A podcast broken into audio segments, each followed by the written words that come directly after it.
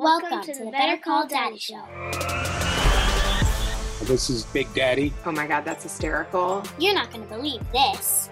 Oh, oh my God. God. Five stars. Five and a half stars. Papa. My dad is my hero. Grandpa, are you ready? I love a good happy ending. Oh boy. Hey, hey. It's a phony baloney. And a tit for tatter. Hey, a lot of these things, I don't know where you're getting them from. It sounds like they're coming from when I look in the mirrors. Damn the public. Damn the public.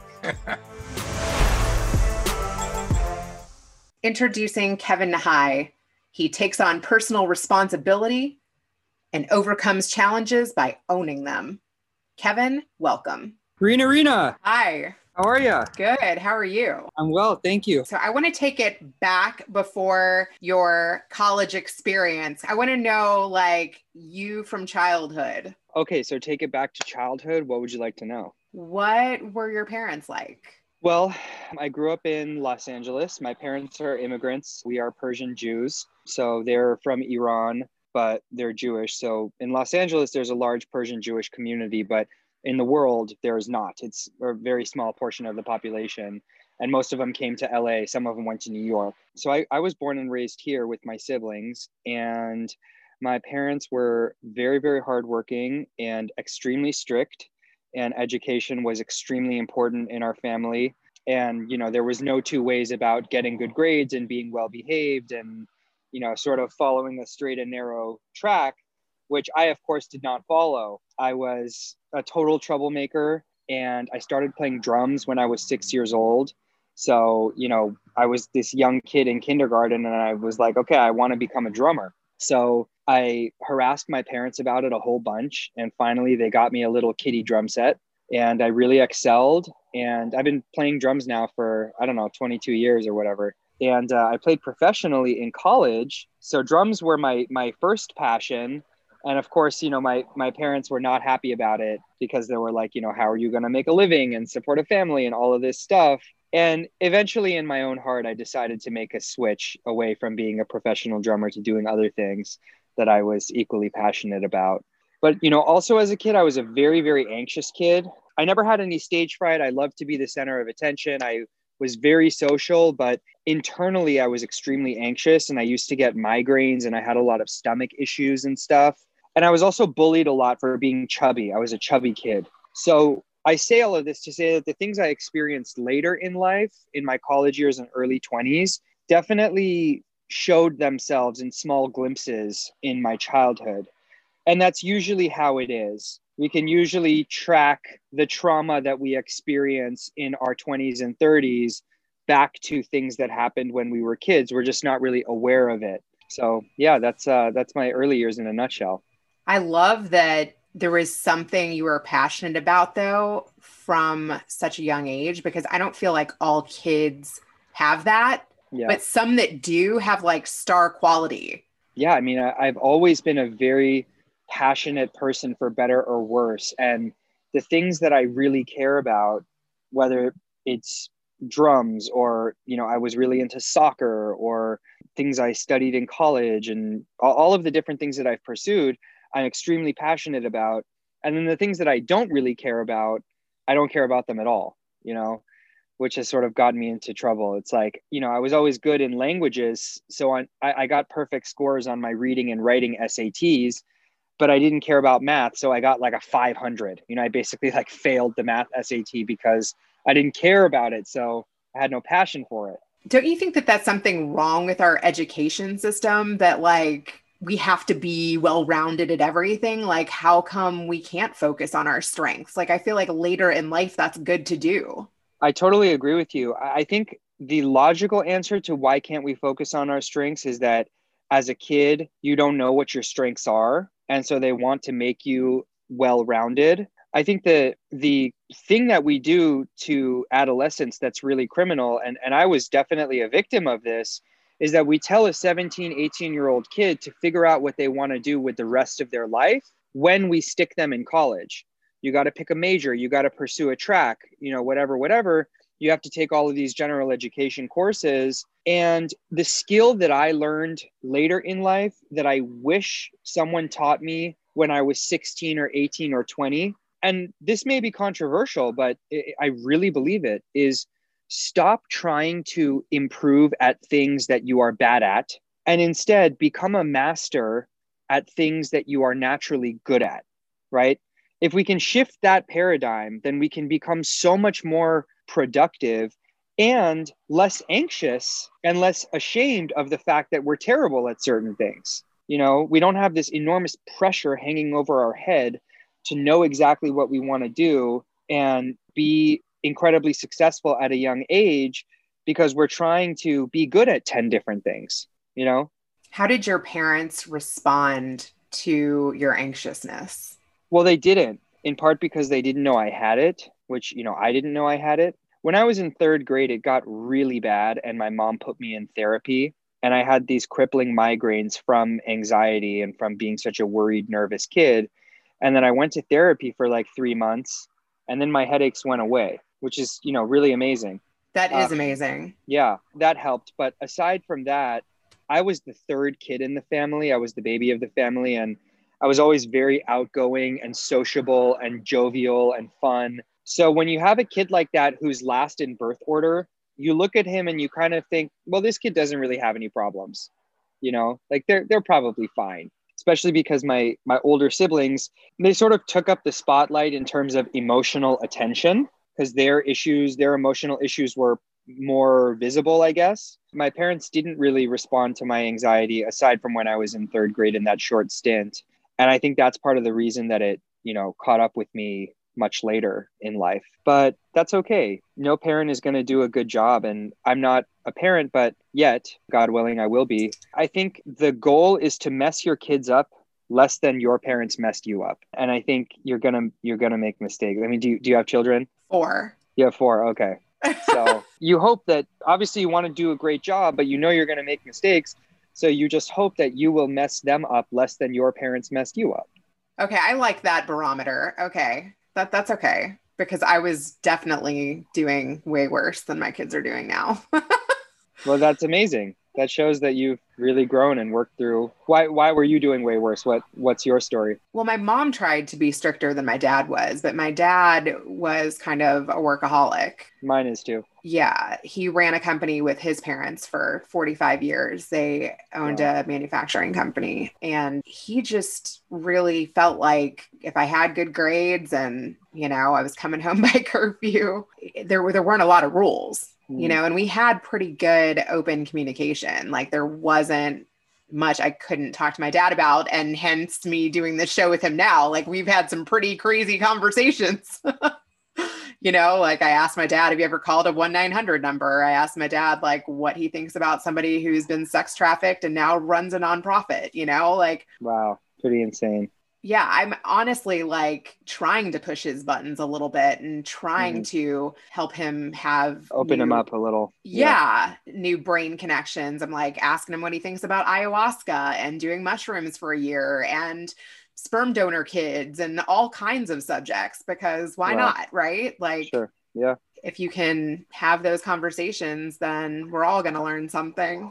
Of course. Yeah. Even if you don't agree, you'll learn. Thank you for sharing that with me. Okay. So let's move a little bit further on. You were saying, was it two thousand four that was your freshman uh, year? No, no. My freshman year was twenty eleven. twenty eleven. Okay. Yeah. Right. So twenty eleven, the shit kind of hit the fan. Yeah, the shit hit the fan. I was diagnosed with an incurable disease, which I, I still have. I became severely depressed. I couldn't eat. I got down to one hundred twelve pounds. Then as a result of the sort of emotional trauma of this, I actually became severely anorexic and I started starving myself. You know, first my body was starved and then I continued the starvation because I was very traumatized and everything in my life was out of control.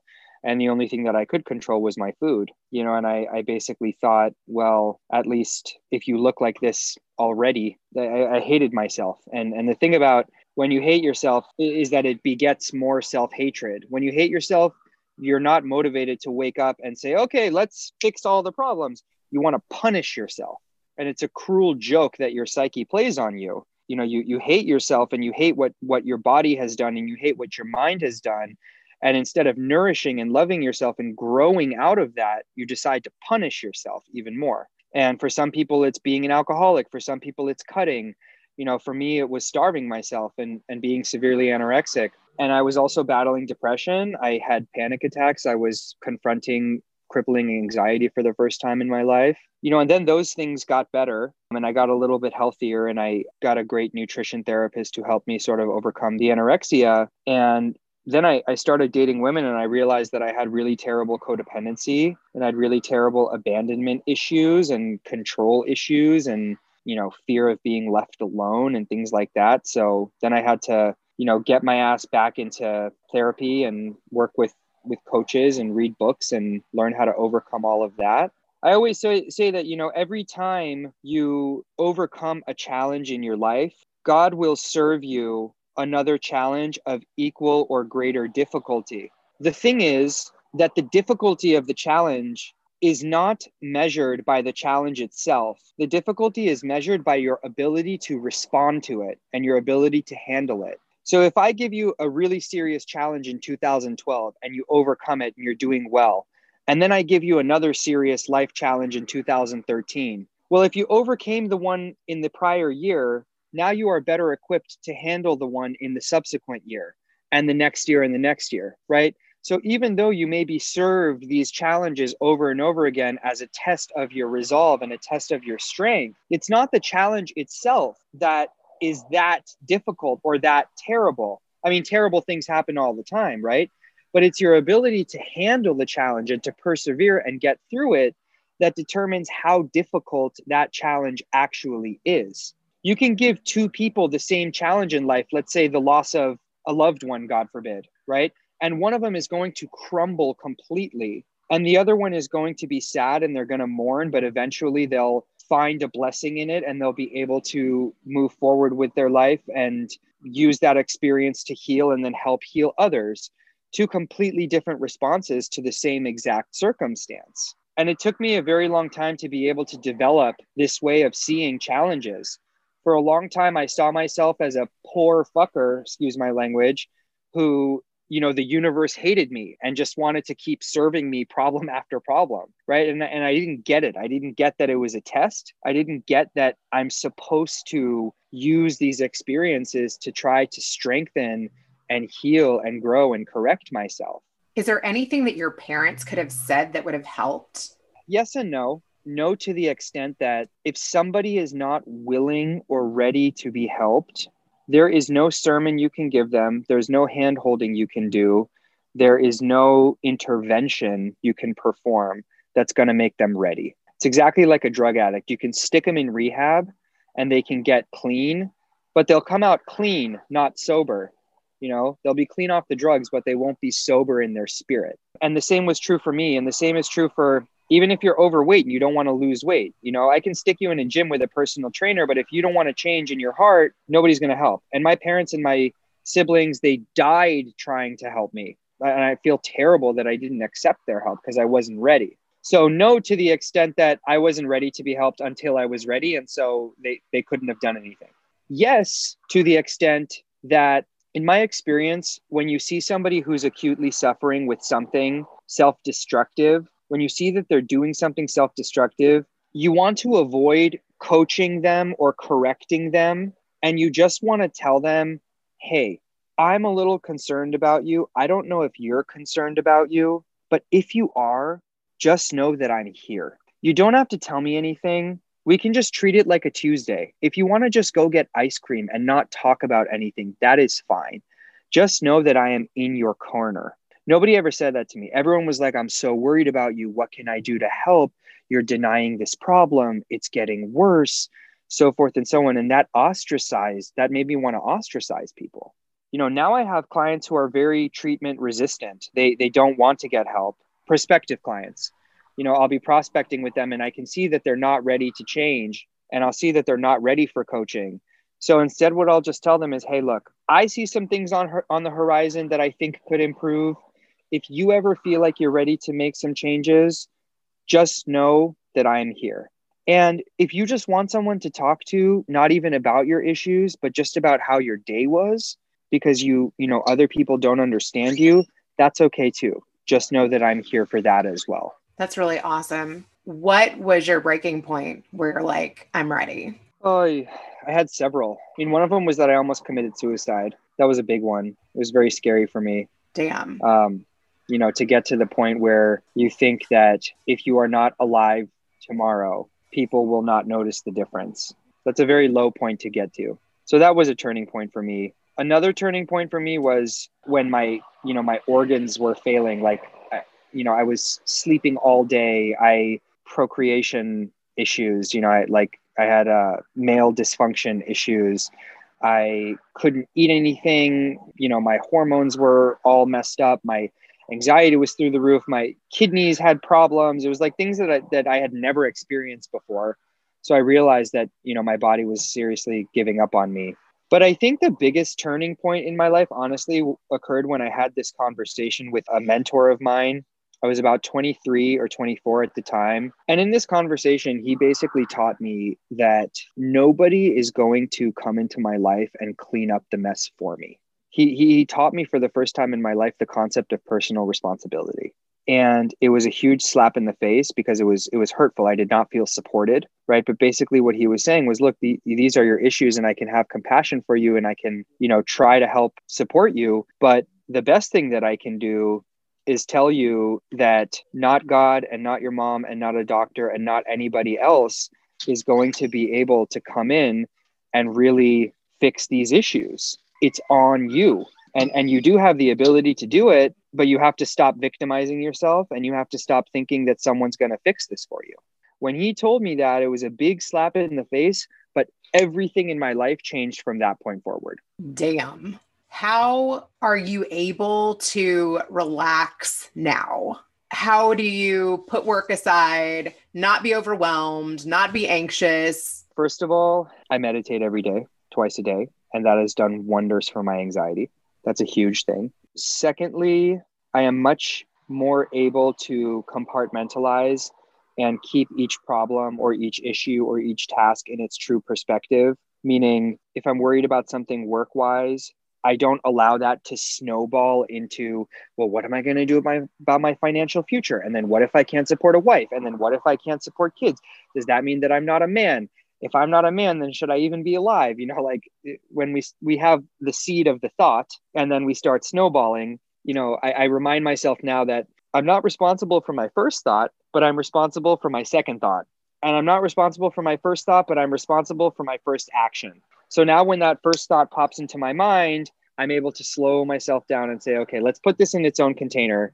Do we really need to deal with this right now? Or can we put our, our attention back on what we what we need to focus on at the moment? That stops me from globalizing and sort of catastrophizing, you know? And then, Rena, honestly, I do the basic stuff. Like I said, I meditate, I exercise every day. You know, I call friends. I have a coach that I work with so that I'm I'm not telling people do as I say, not as I do. I'm actually doing it right there alongside with them. It's really having an extraordinary life where you feel grateful and positive and happy and healthy. None of it is rocket science. It's just applying the principles to your life and doing them when you don't feel like doing it. Nothing is, it's simple, but not easy. It's simple. Like everything I can teach you is, is simple to understand. It's just not easy to actually have the discipline to do these things every day. Right. Like you said that you laid in bed and didn't get out of bed. Yeah. How did you go from that to finding a therapist and, you know, making yourself not responsible for your second thought? Well, it took many years. It doesn't happen overnight. Right. Know? But still, like, you were pretty rock bottom at one place, like finding a therapist and finding a coach and motivating to make those huge changes. That's, that's really tough work. It's really tough. How did you find those resources? You get to a point where you no longer have a choice. Your only other choice is to give up and die. And that sounds morbid, but really, like, if you're going to live that way, you're not that far off from dying. And I almost tried to die and realized that I didn't want to do it. So, you know, if I had the will to continue living, if there, if there was something, however small, for me to pick myself up and keep going, then if I can do that, I can do the next thing. And if I can do the next thing, then I can do the next thing. In terms of how to find resources, I mean, there's a there's a million different ways. Usually I think word of mouth is the best way. You know, talk to somebody you trust and see who they work with. If you don't have any resources available to you, then anybody who's listening to this podcast can call or text or D M me anytime, and I will be a resource to you. I won't charge you just to talk, to have a conversation, just so I can be there for you. But it's funny, you know, I, I say that on every podcast, and I know that people out there are suffering. And I always say, please use me as a resource. Feel free to reach out. And, you know, I've said this in front of audiences of like two thousand people. You know how many people do it? Like two, you know? Well, I'm glad a few have.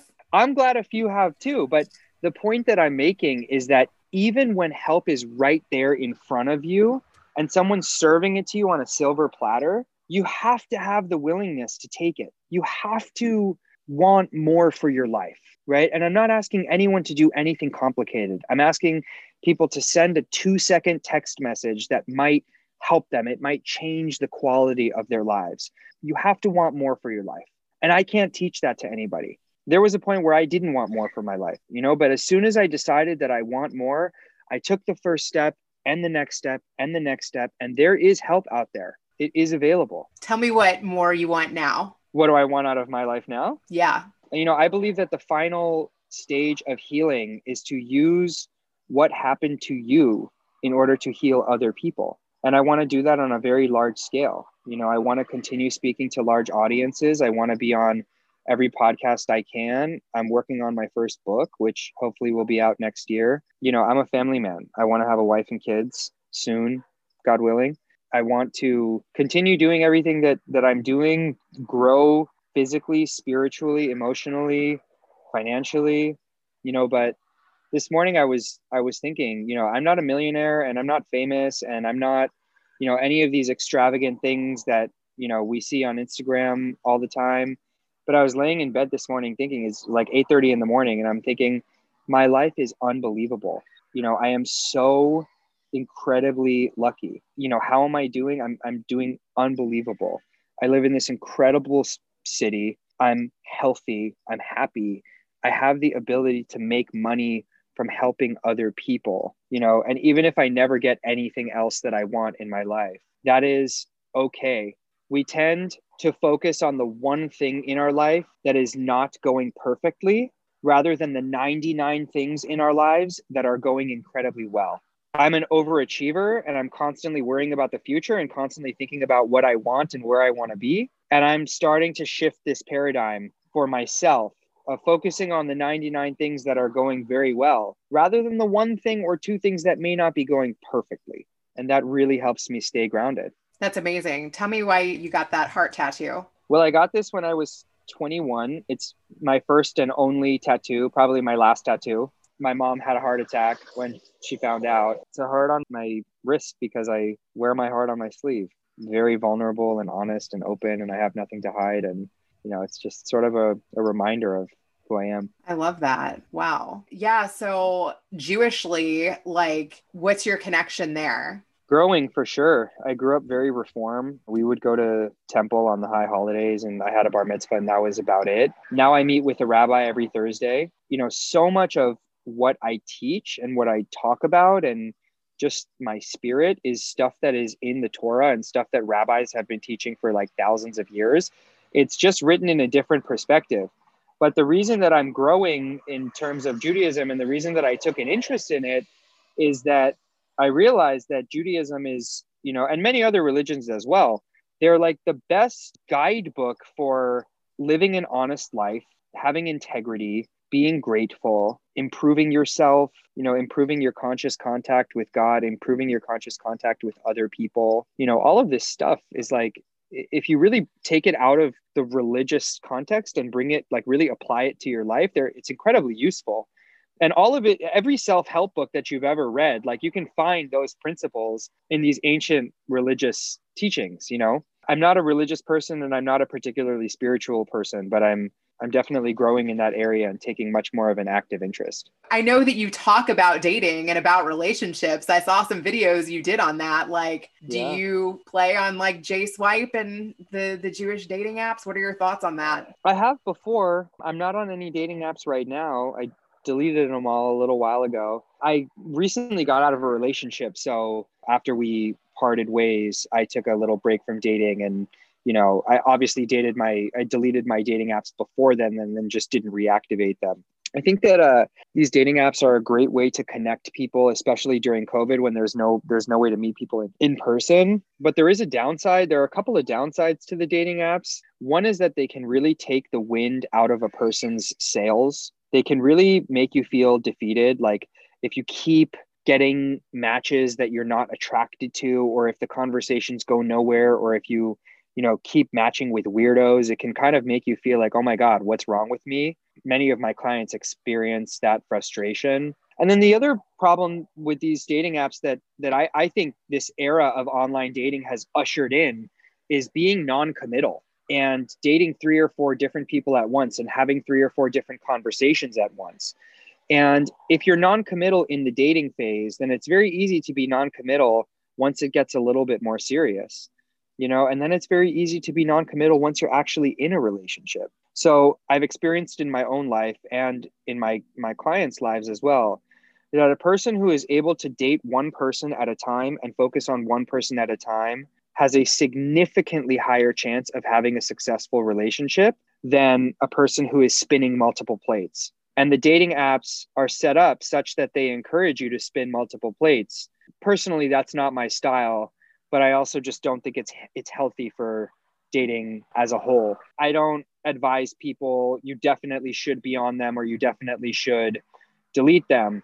If they make you feel defeated and demoralized, then delete the shit out of them. If you like them and they help you meet people, then go for it. That would be my two cents. What are your thoughts on dating for marriage? I really don't see what the point is otherwise.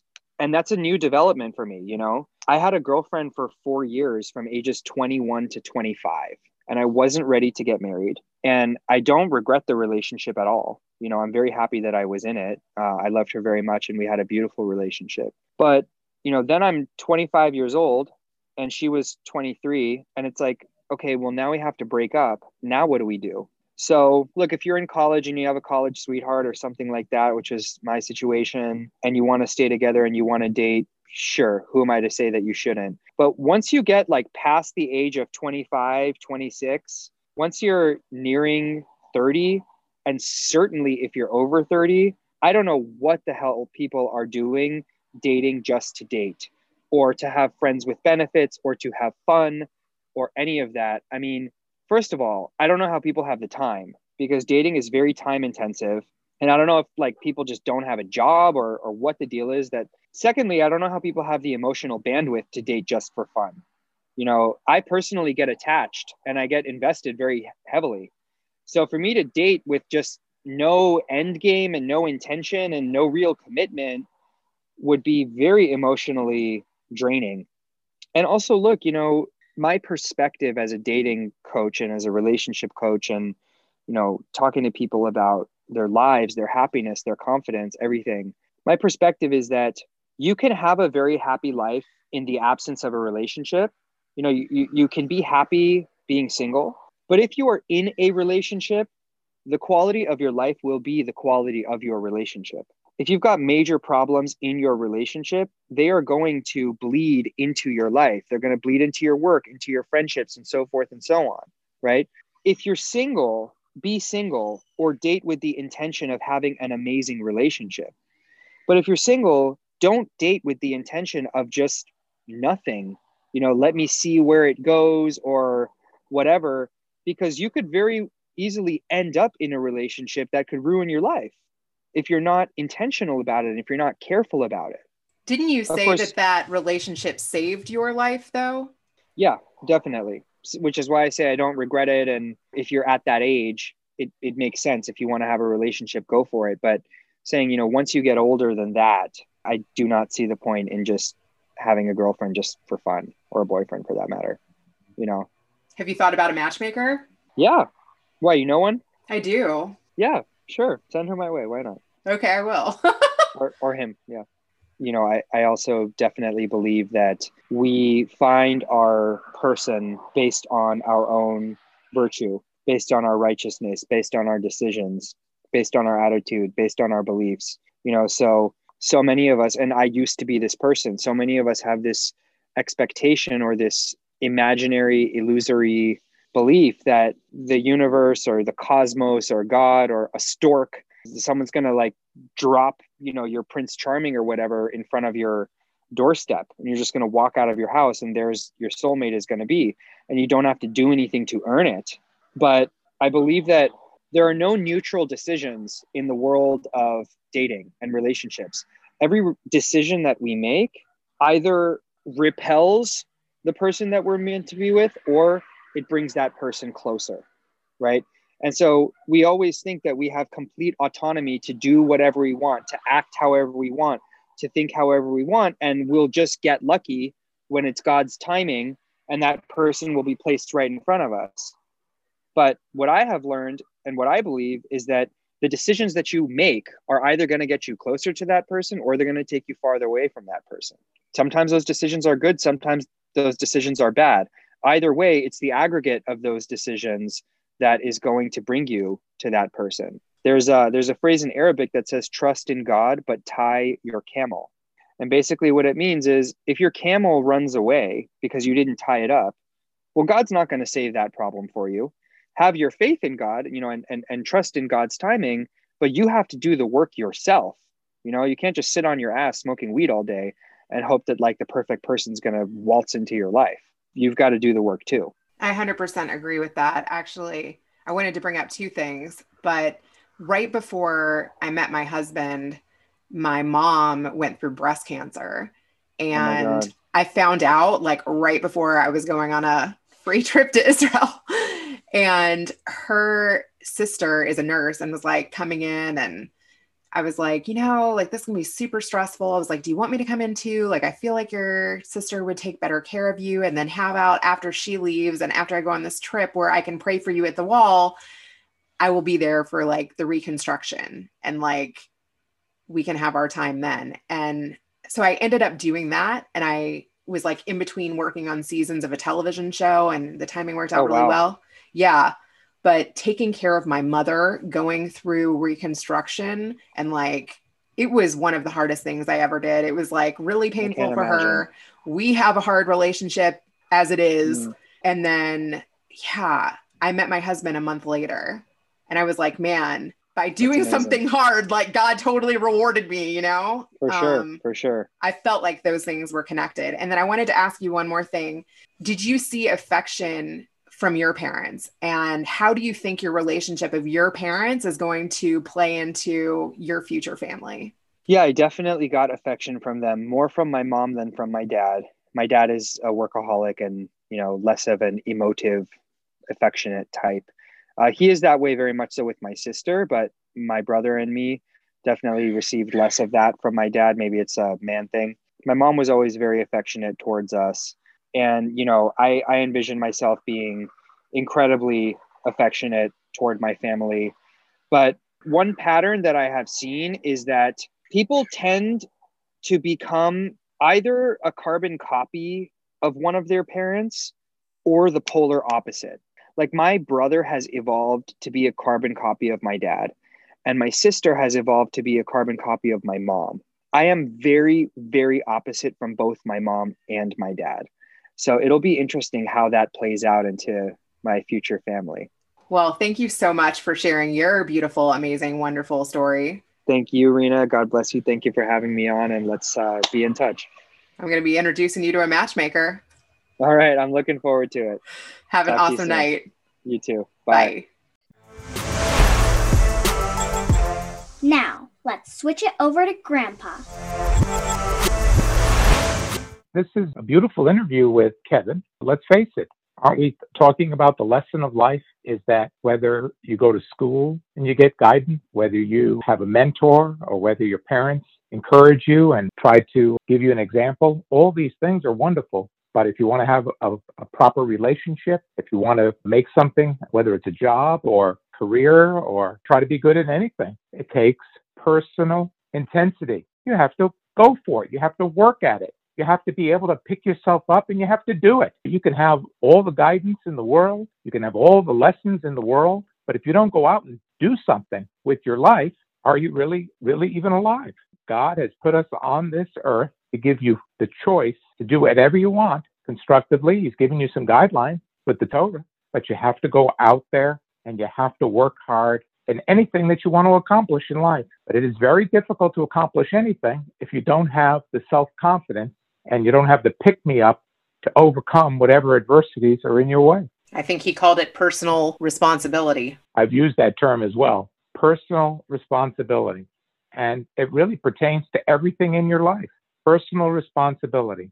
And so many people out there have excuses and excuses of why they don't win or why they this doesn't happen for them and why that didn't happen for me and why I'm at the short end of the stick. Remember the line even with Jim Plunkett when I said how the Raiders got off to a hot start, that he was the broadcaster, was after his career was over. And I said, well, we were going really strong. We were six and two, and then we finished the season eight and eight, but it was all those injuries. And what did he say? He says, there's no excuses whatsoever in winning and losing. There is no excuses. Whatever it takes to win is what you have to do. You can't blame anything but yourself if you don't win. What did he also come to the conclusion of at the end was that he would get these anxiety attacks of what's the next move in life. And he'd let little things even bug him. And then he started again, pursuing things that make him feel better and what he can be good at and reaching out to others rather than just being concerned with yourself also helps the formula in life. It's not just supposed to be about yourself. It's supposed to also be where you leave your mark on how helpful and how you can help other people. Thanks for listening to the Better Call Daddy Show. Now you can subscribe on Apple Podcasts, Google Play, Spotify, iHeartRadio, and TuneIn. If you've enjoyed this episode of the Better Call Daddy Show, please feel free to review it at ratethispodcast.com slash Better Call Daddy. Add Better Call Daddy Podcast on I G at Rena Friedman Watts on LinkedIn dot com.